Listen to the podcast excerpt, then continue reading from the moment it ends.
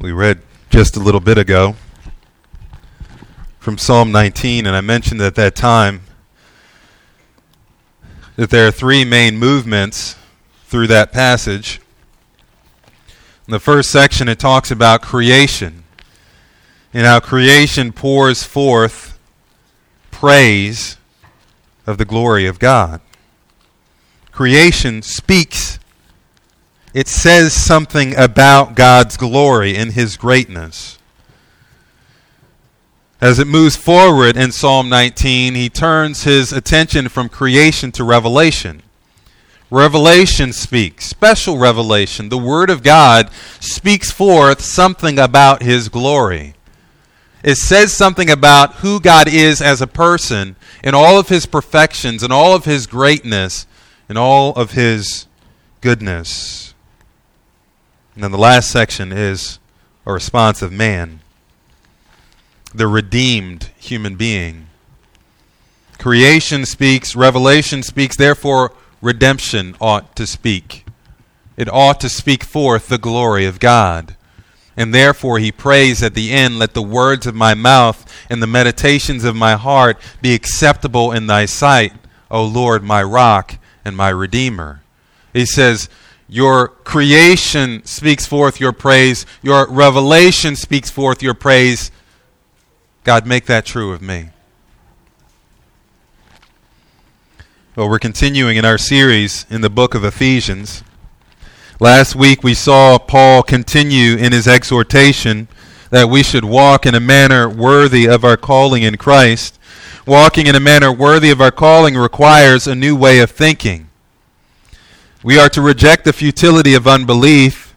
Paul says, Do not continue to think the way you used to when you were an unbeliever. The end of that way of thinking is death. He says, That's not the way you've learned Christ. By faith, you've come to know the one who is the way and the truth and the life. By faith, you have been given new life in him. In him, you've cast aside the old self.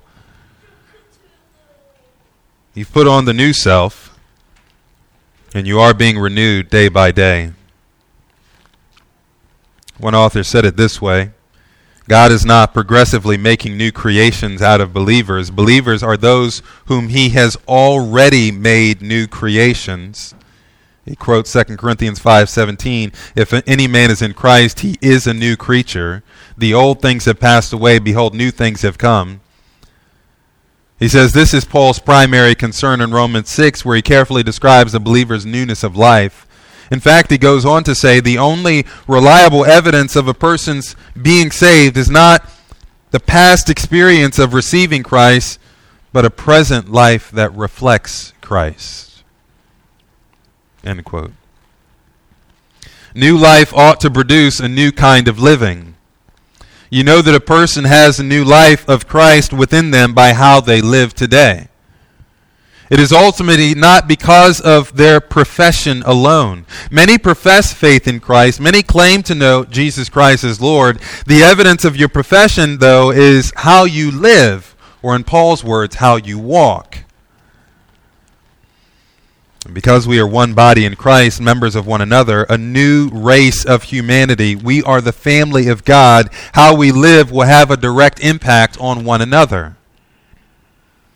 As I've said before, as we continue through the rest of this letter, Paul's thoughts will circulate around this idea of what it means to walk, and particularly how our walk ought to affect one another in the body of Christ. This next section in general settles on the idea of the truth. We are to walk in the truth.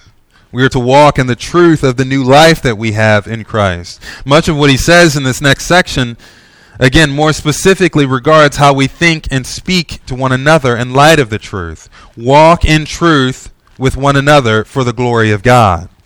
That's the point of this next section.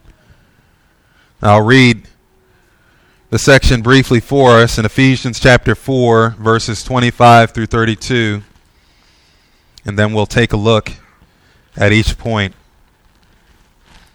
Ephesians chapter 4, verses 25 through 32. Therefore, having put away falsehood, let each one of you speak the truth with his neighbor, for we are members one of another. Be angry and do not sin. Do not let the sun go down on your anger and give no opportunity to the devil. Let the thief no longer steal, but rather let him labor, doing honest work with his own hands, so that he may have something to share with anyone in need. Let no corrupting talk come out of your mouths, but only such as is good for building up, as fit for the occasion, that it may give grace to those who hear. And do not grieve the Holy Spirit of God, by whom you were sealed for the day of redemption. Let all bitterness and wrath and anger and clamor and slander be put away from you, along with all malice. Be kind to one another, tender hearted, forgiving one another, as God in Christ forgave you. Father, again we come before you. We come before your word as Jesus prayed, we pray that you would sanctify us by your truth. We pray that you would speak, Lord, for your servants are listening. Let the words of my mouth and the meditations of our hearts collectively, as we come before your word, let them be acceptable in your sight, O Lord, you who are our rock and our redeemer. Amen. Well, we are to walk in the truth. And Paul is going to give us a number of points here as to why we are to walk in the truth. We are to walk in the truth first by speaking truth with one another. We are to walk in the truth second by refusing to indulge in anger towards one another. We are to walk in the truth third by working hard to bless one another. We are to walk in the truth fourth by seeking to encourage one another with our words. And we are to walk in truth, fifth, by forgiving each other in any offense. We'll go through each of those points individually. With each of these points, Paul is going to give an exhortation and an explanation. He's going to give a command and he's going to give the reason for the command. And so listen for each of those as we go through each point. Let's look at this first point again we walk in the truth first by speaking truth to one another. That's in verse 25. Look at that verse again with me. Therefore, having put away falsehood, let each one of you speak the truth with his neighbor, for we are members of one another. The therefore, as Paul has used it frequently, calls to mind what was said in the earlier context. Again, he's emphasizing the fact that we have been given new life and therefore we should not be living as if we are still unbelievers. We should not be living in the way that we lived before we came to faith in Christ because we've been given new life in Christ. The old self has been crucified with Christ, the new self has come. We have put away the old man, we have put on the new man. Therefore, since all of that is true, the rest of what he says ought to follow each of the subsequent commands ought to follow. Again, here's the first part of this first command put away falsehood. The word falsehood here means that which is a lie. It is not the truth. We tend to blur the lines between what is a lie and what is true. We talk about little white lies. We talk about bending the truth, but the Bible knows no such categories. The truth is the truth, and a lie is a lie. The old self was characterized by lies. Remember in the last section, we talked about the darkness that is in the minds of the unbelieving. Their understanding is darkened because they're ignorant of the truth of who God is. They indulge in the desires of the flesh and of the mind, no matter if those desires reflect what is true or not. We referenced Romans chapter 1 last week, which spelled out in great detail the extent to which the mind of the unbelieving world falls into depravity. This is, in fact, a part of the judgment of God against them. They exchange the truth of God for a lie. Therefore, He gives them over to the depravity of their minds to pursue things that are even contrary to nature. These things are contrary to logic, to that which makes sense. It's contrary to biology. It's contrary to nature, and yet they pursue it with reckless abandon. That's because their minds are darkened, because they've moved away from the truth. They're clinging to lies. As Jesus says in John 8:44, they are of their father the devil, who is a liar and the father of lies. But this is not so for the believer. The believer has been taught Christ, as he says in verses 20 and 21 of our passage. Our minds have been enlightened by the one who is the way and the truth and the life. We are in him who is true, 1 John 5:20. We have been created after the likeness of God in true righteousness and holiness. That's in our passage, Ephesians 4:24. Therefore the truth ought to characterize the way we think and the way we live. Put aside falsehood, he says. Put aside lies. He goes on. Let each one of you speak truth with his neighbor, for we are members of one another. Put away falsehood, speak truth with your neighbor. That's the full command. The second part of this quote is a quotation from Zechariah chapter 8 where he says, Speak truth, each one of you, with your neighbor. That's a quotation from the Old Testament. In that context, God made promises concerning the New Jerusalem. He said that the New Jerusalem would be called the city of truth. God will dwell there with his people. He promises to bring them and to make them dwell in the city of truth. He promises to be their God in faithfulness and righteousness. He says in verse 16 of Zechariah chapter 8, These are the things that you should do. Speak the truth to one another. Render in your gates judgments that are true and make for peace peace. Do not devise evil in your hearts against one another. Love no false oath, for all these things I hate, declares the Lord. Well, Paul is picking up on the truth of this promise from Zechariah chapter 8 and applying it to the new covenant believers in the church. God is a God of truth. He has set apart this new man, this new body of believers to reflect his truthfulness. It has always been his desire to set apart a people who are zealous for the truth, and particularly zealous for the truth with one another. Put away falsehood, speak the truth, be a truth speaker. We are to speak truth, each one of us. It is a responsibility of each one of us to be truth speakers with one another. The word for neighbor really has to do with one who is close to you, one who is near to you.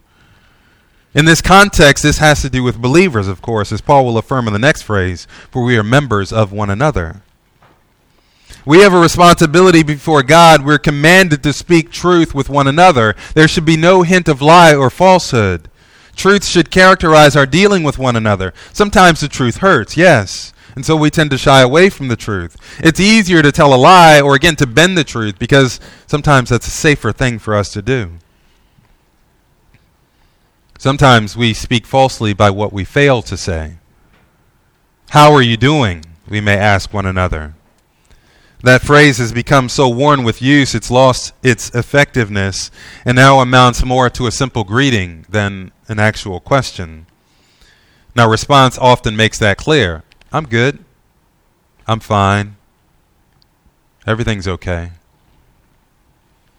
And we immediately turn it around to the other person. I'm good. How are you? And that, you know, is supposed to suggest that we are caring about the other person and that we're concerned about their well being when in fact we're really simply failing to speak the truth of how we're doing. Because we're trying to keep up some sort of pretense often. We don't want to say, I feel like trash. We don't want to say, I'm discouraged. I'm stretched thin a little this week. I'm in a lot of pain. Something is troubling me. We'd rather smile and say God is good and all is well, and I'm super spiritual and nothing ever touches me, even if that's false and disobedient to what God's Word says. For others, it's the exact opposite. They overshare and perhaps exaggerate what is happening. They're always the victim of some issue or some perpetrator. Someone has always wronged them. The world is always against them. Again, we see those in social media who go out of their way to post about their stubbed toe or that their name is incorrectly spelled in their coffee drink or that their favorite grocery store is out of that particular item that they went looking for. All of our first world problems. They lie as if life is completely and totally out of control, and maybe they've lied to themselves, and it is that way. And they do that simply to receive sympathy and condolences from others. Still, in other situations, It could be that we speak falsehood by not calling someone on their sin. Someone has acted foolishly or wickedly. We've been witness to it. Perhaps they did something to offend us. Love ought to cover a multitude of sins. If it is something that love can cover, something with which you can overlook and forgive for the glory of God, then you should do so. We'll talk about forgiveness a little later. But if it is evidence of an ongoing sin problem in the life of the believer, one with whom you are a member, then it is your responsibility to speak the truth to them. We talked about that earlier in Ephesians, that we are to be speaking the truth in love. We have a responsibility to call them on their sin, not simply to try to avoid conflict. Well, again, generally, we have the responsibility here before God to speak the truth to one another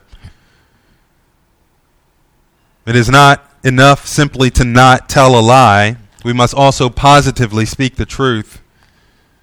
And here again, we have the reason. That was the command, but here's the reason because we are members of one another. We belong to one another. We are part of the same body. Again, we're part of the same family, God's family. If you deceive a member of your own body into thinking that it is healthy, not only are you failing that member, but you're failing your entire body. If you step on a nail and somehow convince your foot that it's not bleeding, not only are you endangering your foot, but you're endangering the rest of your body. So, also, if we fail to speak the truth to one another and convince one another that there is no problem when there really is, we're failing the entire body, not just that one member. Walk in truth we must put away the tendency to lie. We must speak the truth to one another. I wonder, is there someone with whom you must speak the truth to today? Well, we walk in truth by speaking the truth. Second, we walk in truth by refusing to indulge in anger against one another. Verses 26 and 27. Be angry and do not sin. Do not let the sun go down on your anger and give no opportunity for the devil. He says, Be angry and do not sin. Do not let the sun go down on your anger. That is a command. The first part, be angry and do not sin, is another quotation from the Old Testament. This one from Psalm 4 4. In the context, it appears that David is praying to God with thanksgiving after someone has accused him of wrongdoing. His words in verse 4 are directed to his accusers. He says there, Be angry and do not sin. Ponder in your own hearts on your beds and be silent. Paul is quoting these words here and picking up on one simple truth. Sometimes we get angry. Anger in and of itself is not necessarily sinful. It's what we do with that anger that becomes sin. Again, in our text, be angry and do not sin. Both of those commands must be taken together. There will be times when we become angry, but we must not sin out of anger. Paul further qualifies what will lead to sin he says, Do not let the sun go down on your anger. The difference between our anger, or righteous anger, and unrighteous anger, I think James clarifies. God is at times pictured as being angry concerning sin and unrighteousness. We know that men are often pictured as being angry at times. James clarifies the difference in chapter 1, verse 20, where he says, The anger of man does not produce the righteousness of God. The effect of man's anger will not lead to God's righteousness. Therefore, uh, James says to us, we should be quick to listen, slow to speak, and slow to anger.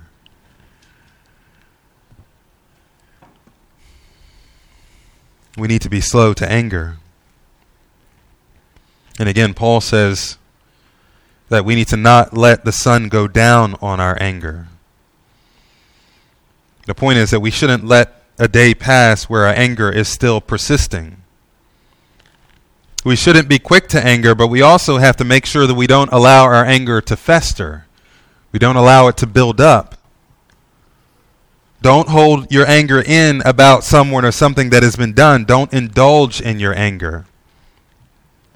I've struggled with this personally in the past, just being honest. Someone has wronged me in some way, and I find myself days, weeks, months, perhaps even years later thinking about it and being agitated about it. I was convicted about this at one point when someone said, and I can't remember the exact quote, but basically they said if you allow yourself to continue to be angry over something that someone has done, it's like giving them free room and board in your mind. And they're probably not even thinking about it anymore, but you're thinking about it like a fool, right? Just like angry about something that happened years ago. He says here, do not let the sun go down on your anger. Now, how do you do that, I wonder? Well, I think part of that in, in these few points here that I'm going to give you, I think apply to most of what we're saying this morning. But I think part of that involves remembering who you are. Again, we have been made new in Christ. Our life ought to be different. It ought to reflect the truth of who God is, who Christ is. Whereas prior to coming to Christ, we may have garnered a certain measure of respect from others for being the hot headed kind of person, right? For being a type A personality. It is no longer so in Christ. We should not be known as that kind of person in Christ. We should be known for being gentle. Ephesians chapter 4 verse 2. We covered this a number of weeks ago. With all humility and gentleness, with patience, bearing with one another in love, eager to maintain the unity of the Spirit and the bond of peace. That is what you should be known for in Christ. Remember who you are. Also think low thoughts of yourself and high thoughts of God. You're not all that great anyway, right? We like to think we are, but we know that we sin against others. And God is greater than us, but He still forgave us. This is the truth of who God is. We ought to seek to be like God, and we ought to leave room for God's judgment. Paul says that in Romans chapter 12. Beloved, never avenge yourselves, but leave it to the wrath of God, for it is written, Vengeance is mine, I will repay, says the Lord.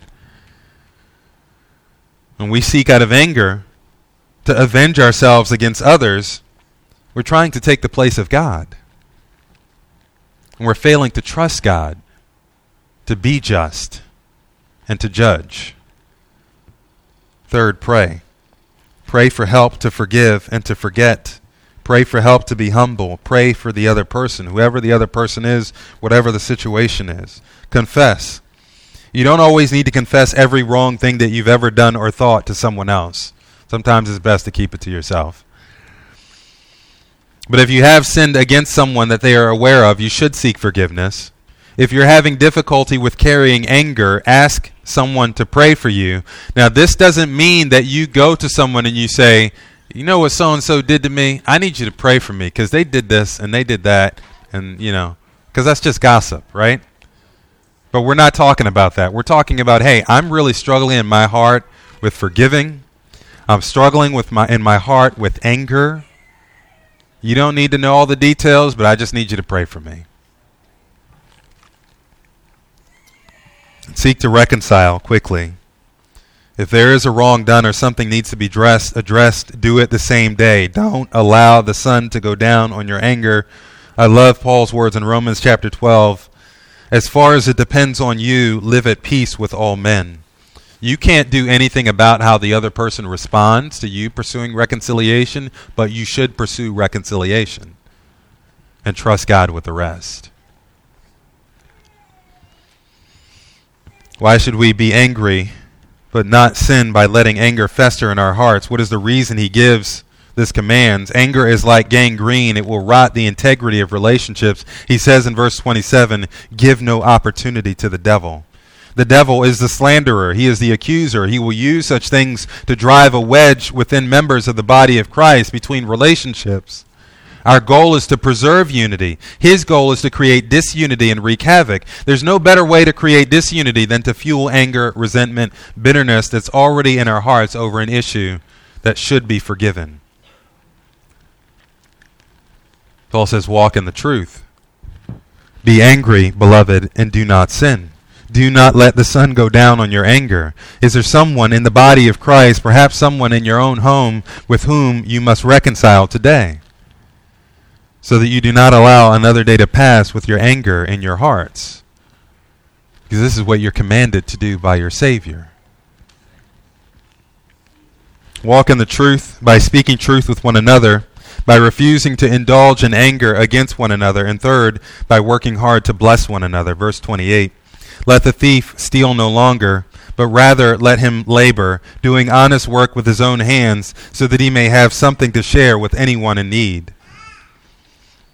Someone is characterized by thievery. It is unclear exactly who Paul is referring to in this passage. It suggested that perhaps some of the day laborers had generally resorted to stealing things when they could not make ends meet. Or perhaps it was a reference to shopkeepers who cheated and extorted their customers. He will directly address both employers and employees later on in Ephesians chapter 6, verses 5 through 9. For now, the point is that there are some who had made a habit of stealing, and Paul addresses them and reminds them that this should not be true of them. These kinds of things are perhaps more difficult for us to feel the effect of in our day, though certainly those who are directly impacted by it feel it. We may be tempted to think that it doesn't apply to us, but Paul's point is that stealing taking that which belongs to you ought not to be true of you as a believer. It can apply to those who physically steal things today. It can apply to those who, for example, steal time from their employees, not working as they ought to on social media or otherwise occupied. It can apply to those who steal from the government, cheating on taxes, avoiding taxes, or any of those kinds of things. Again, Paul's point is that it should not, uh, this should not characterize us as believers.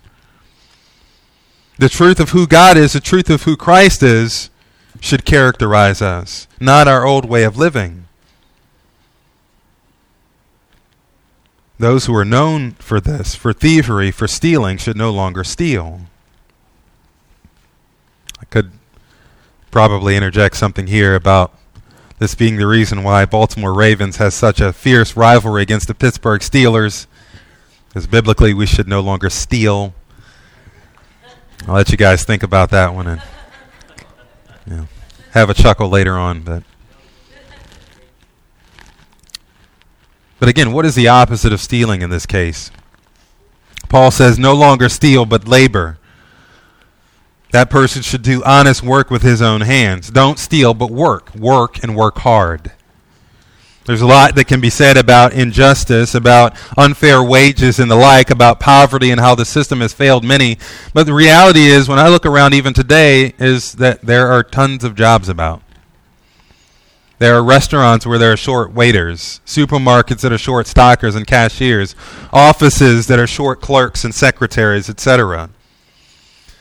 I think that everyone wants a six figure job, but no one wants one where they actually have to labor. I am personally terrified of heights and small spaces, but I climbed up onto roofs and crawled through attic spaces to install satellite dishes on people's homes at some point in my life just to be able to provide for my family. I was not very skilled at it, but I learned it because that's what you do when you need to provide for your family. You do what you have to. I'm sure I've mentioned this passage before, but in 2 Thessalonians 3:10 Paul affirmed if anyone is not willing to work, let him not eat.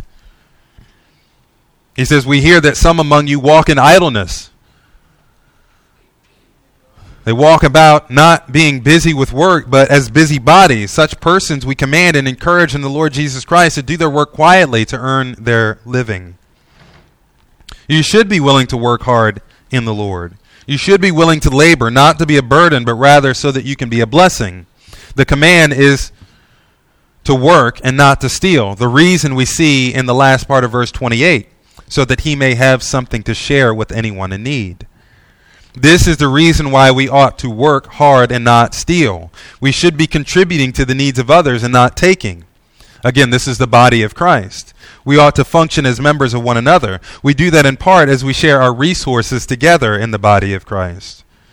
That's a large part of why we give. We give not because it is the Christian thing to do to give 10%. 10% is not the standard. The standard is a cheerful, grateful, generous heart toward the Lord. One that sees the value in supporting the work of the Lord and who trusts in the Lord to supply their needs.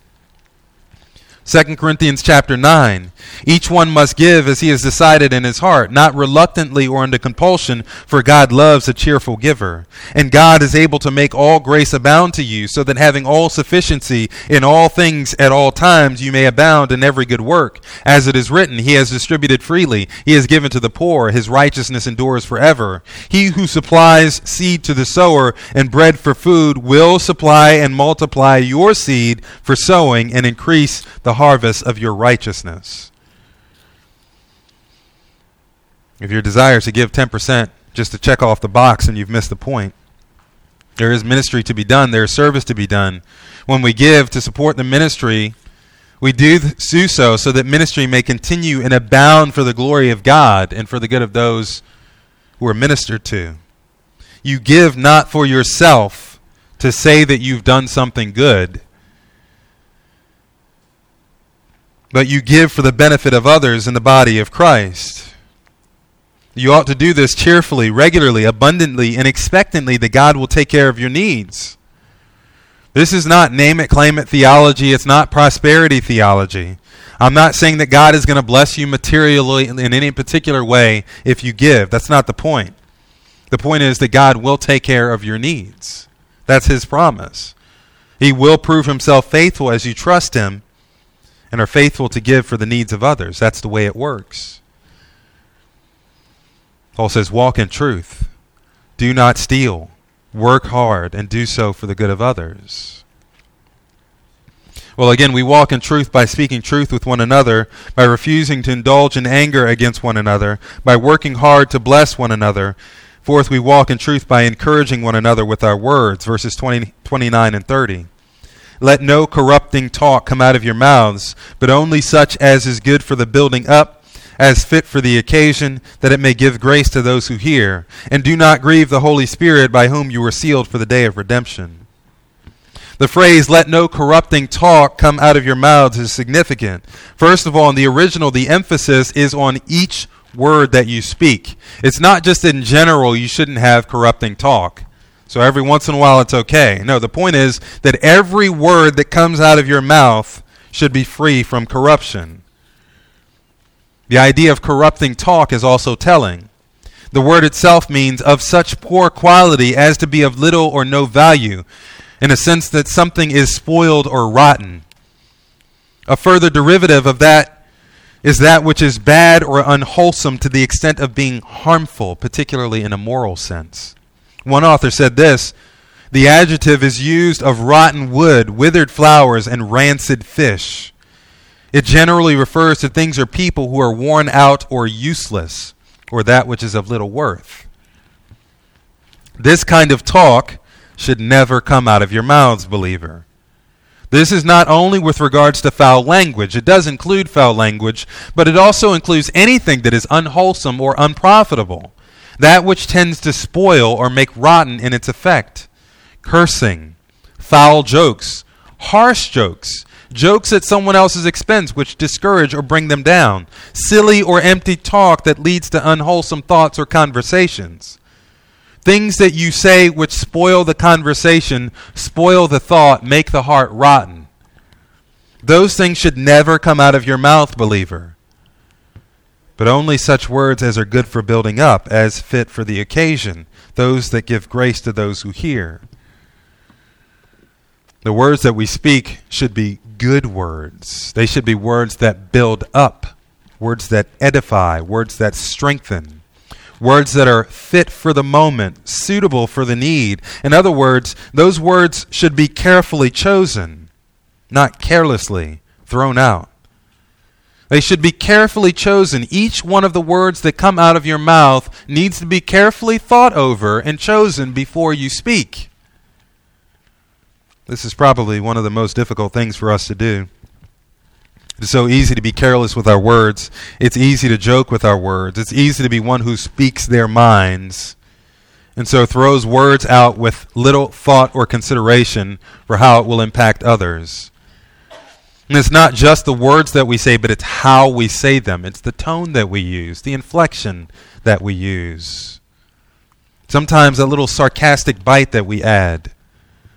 And that can make the difference between a word that is rotten or that leads to rot versus a word that edifies or builds up.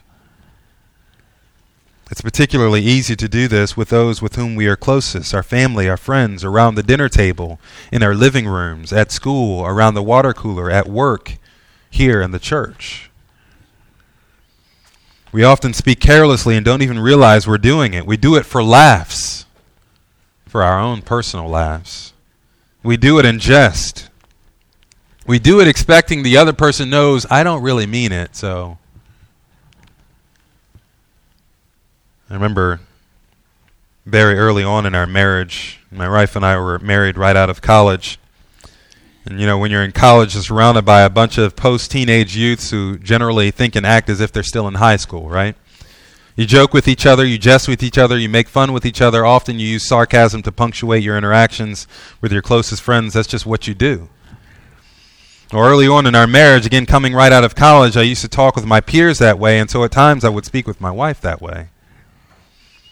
Nothing too significant in my mind, a joke here or there, a bit of biting sarcasm. This went on for a little while until she made clear to me at one point with tears how hurtful it was. And I just hadn't considered it. But her tears and her words reminding me that I am her husband and that she is my wife, that there is a relationship there that's more significant and requires a greater measure of care. And I had to ask her forgiveness, and I committed to taking care with how I spoke with her from then on. And that's not to say that I've been perfect at it. But Paul's point here is that our relationship with each other in the body of Christ is more significant now that we're members of one another and therefore requires greater care with how we speak to each other. You cannot just speak any way you want to if you are a Christian. I like James's words in James chapter 3. He talks about those who should become teachers, but I think most of this applies to all of us. Not many of you should become teachers, my brothers, for you all know that we, we who teach will be judged with greater strictness. For we all stumble in many ways. If anyone does not stumble in what he says, he is a perfect man, all able also to bridle his whole body. If we put bits into horses' mouths so that they obey us, we guide their whole bodies as well. Look at the ships also. Though they are so large and are driven by strong winds, they're guided by a very small rudder wherever the will of the pilot directs. So also the tongue is a small member, yet it boasts of great things. How great a forest is set ablaze by such a small fire. And the tongue is a fire, a world of unrighteousness. The tongue is set among our members, staining the whole body, setting on fire the course of life, and it is set on fire by hell. For every kind of beast and bird, of reptile and sea creature can be tamed and has been tamed by mankind, but no human being can tame the tongue. It is a restless evil, full of deadly poison. With it we bless our Lord and Father, and with it we curse people who are made in the likeness of God. From the same mouth come blessing and cursing. My brothers, these things ought not be so.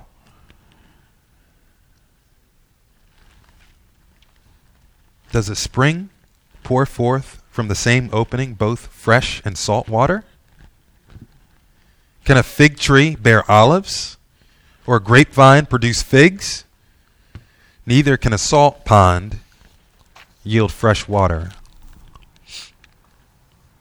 We need to take care with our words. We need to make sure that we do not allow this world of unrighteousness, this fire, this little member which may set on fire the course of life, go wild. We need to tame it. We need to take care that the words we say are words of blessing. We use these lips to bless our Lord and Father. We dare not use these lips to curse those made in His image.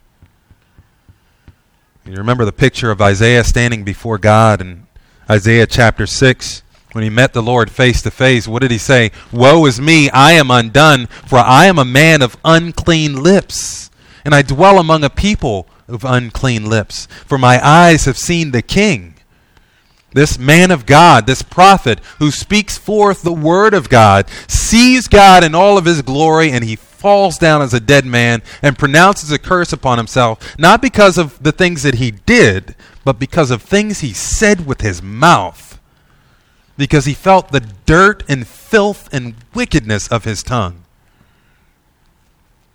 And if we see the glory of God and we know the glory of God and we know the goodness of God and the truth of who Jesus is, we dare not use our tongues to bless him and curse one another.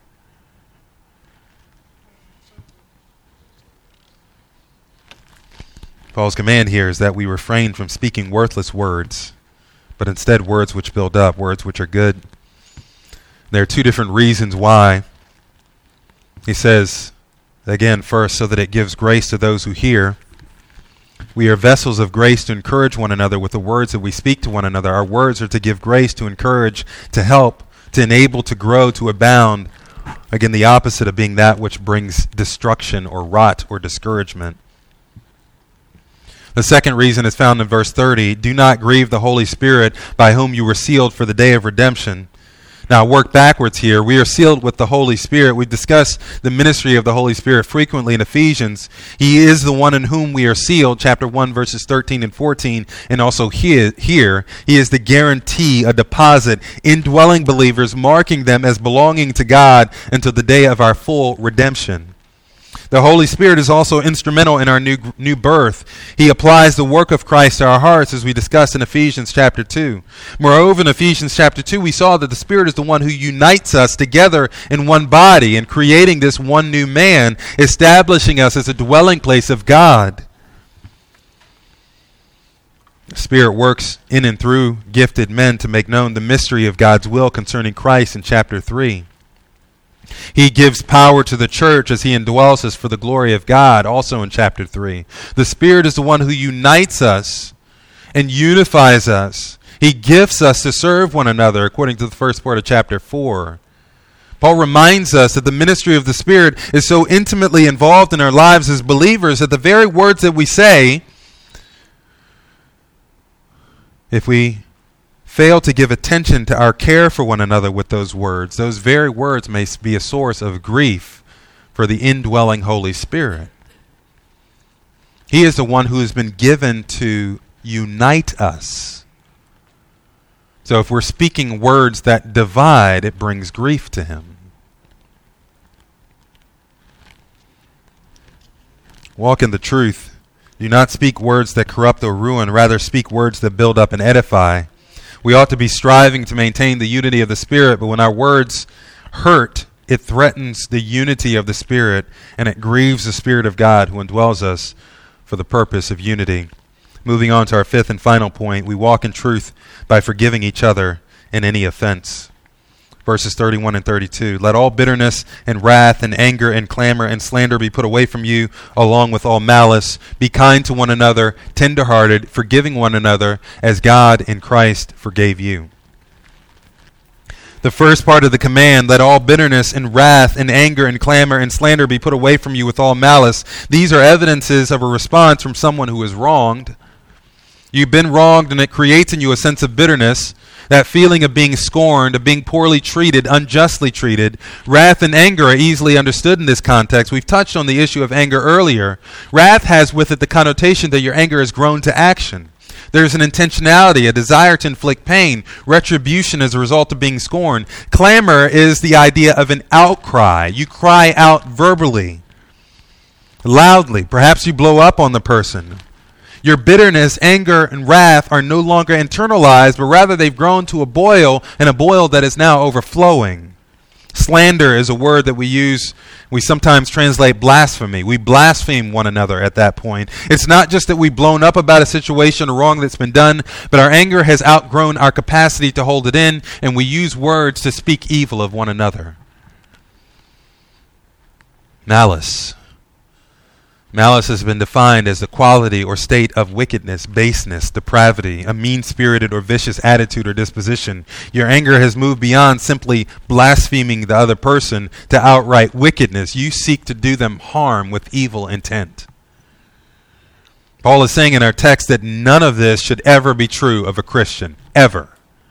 There is no, absolutely no justification for a Christian to ever pursue someone with bitterness, wrath, anger, clamor, slander, nor any form of malice. You may be able to justify your actions to yourself as you think of how you've been harmed by someone. You may be able to justify your actions to the family and friend as you talk about how you've been harmed by someone. But, Christian, you will never justify any measure of bitterness, wrath, anger, clamor, slander, nor any form of malice. You will never justify before your God. Instead, the other part of the command, verse 32 be kind to one another, tenderhearted, forgiving. Perhaps we can me- muster up some semblance of outward kindness toward others but this goes deeper. He says we are to be kind. Our actions, our attitude should align.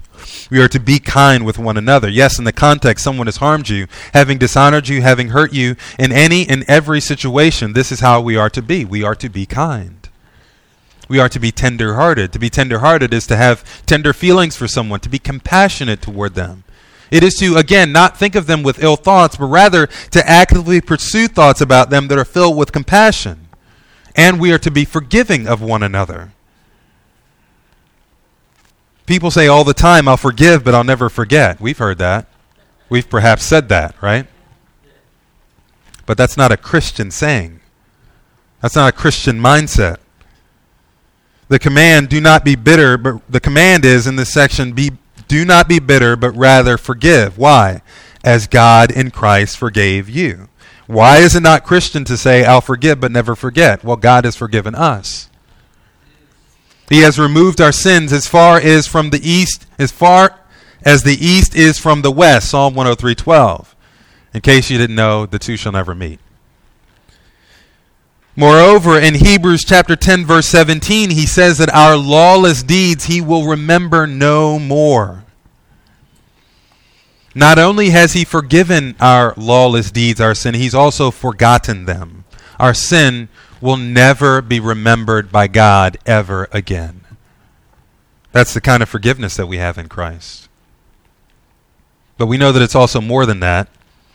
Not only has God forgiven us and forgotten our sin, but He's also provided the means of our forgiveness in His Son.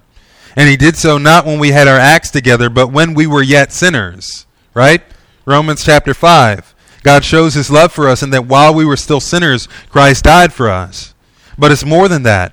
Not only has God forgiven us, He has forgotten our sin. He's provided the means of our forgiveness by sending His Son to die in our place to be our forgiveness.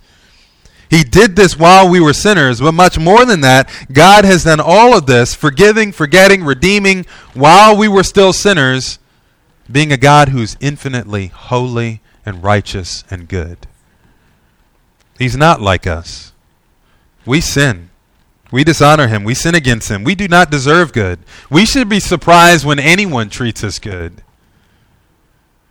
God does deserve good. He is the giver of life. He is the creator. He is the one who sustains life. He deserves nothing but honor and praise and glory. But we scorn him. He is infinitely worthy of honor and praise and glory. So our sin against him is infinitely worthy of judgment. But in Christ we have been forgiven. We've been forgiven. Our sin has been forgotten. He's provided redemption for us. He did that while we were sinners. Do you get it?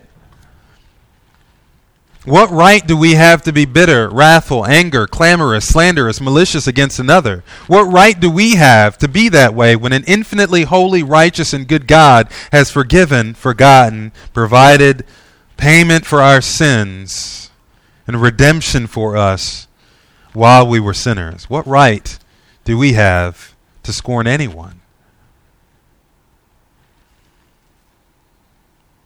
In case you have not trusted in Jesus as your Savior, this is what it means to be a Christian. It is to trust in the Lord Jesus, who was sent as payment for our sins. We who scorned a holy God, we who deserve His judgment, we who deserve to be completely rejected and abandoned by the Creator, but who Himself has forgiven us in Christ. It is to trust in Jesus for that forgiveness. But you, believer, if you profess faith in Christ, but do not do to others this very central element of the gospel message, then I'm afraid that the truth is not in you. Jesus has forgiven you. He has provided forgiveness for you. So also should you. You say it's not easy. Well, Jesus hasn't called us to an easy life.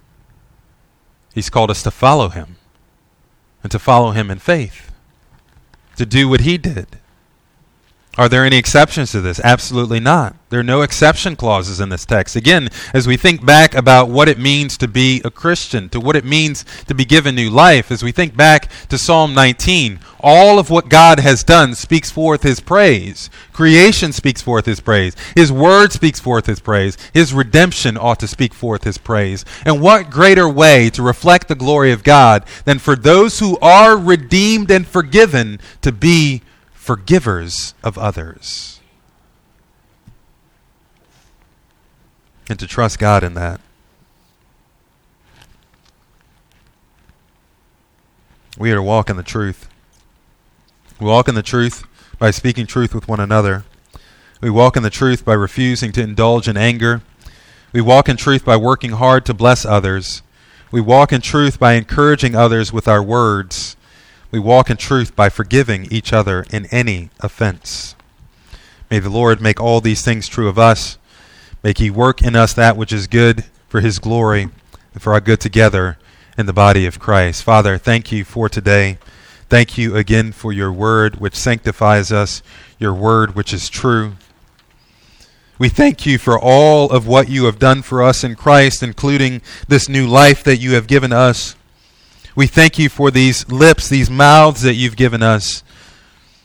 And pray that you would help us with our mouths not to curse, but to bless. That we would use the tongue that we have to pour forth not cursing toward others, but to walk in truth and to reflect truth and to pour forth blessing for your glory and for the good of all who hear us. In Christ's name. Amen.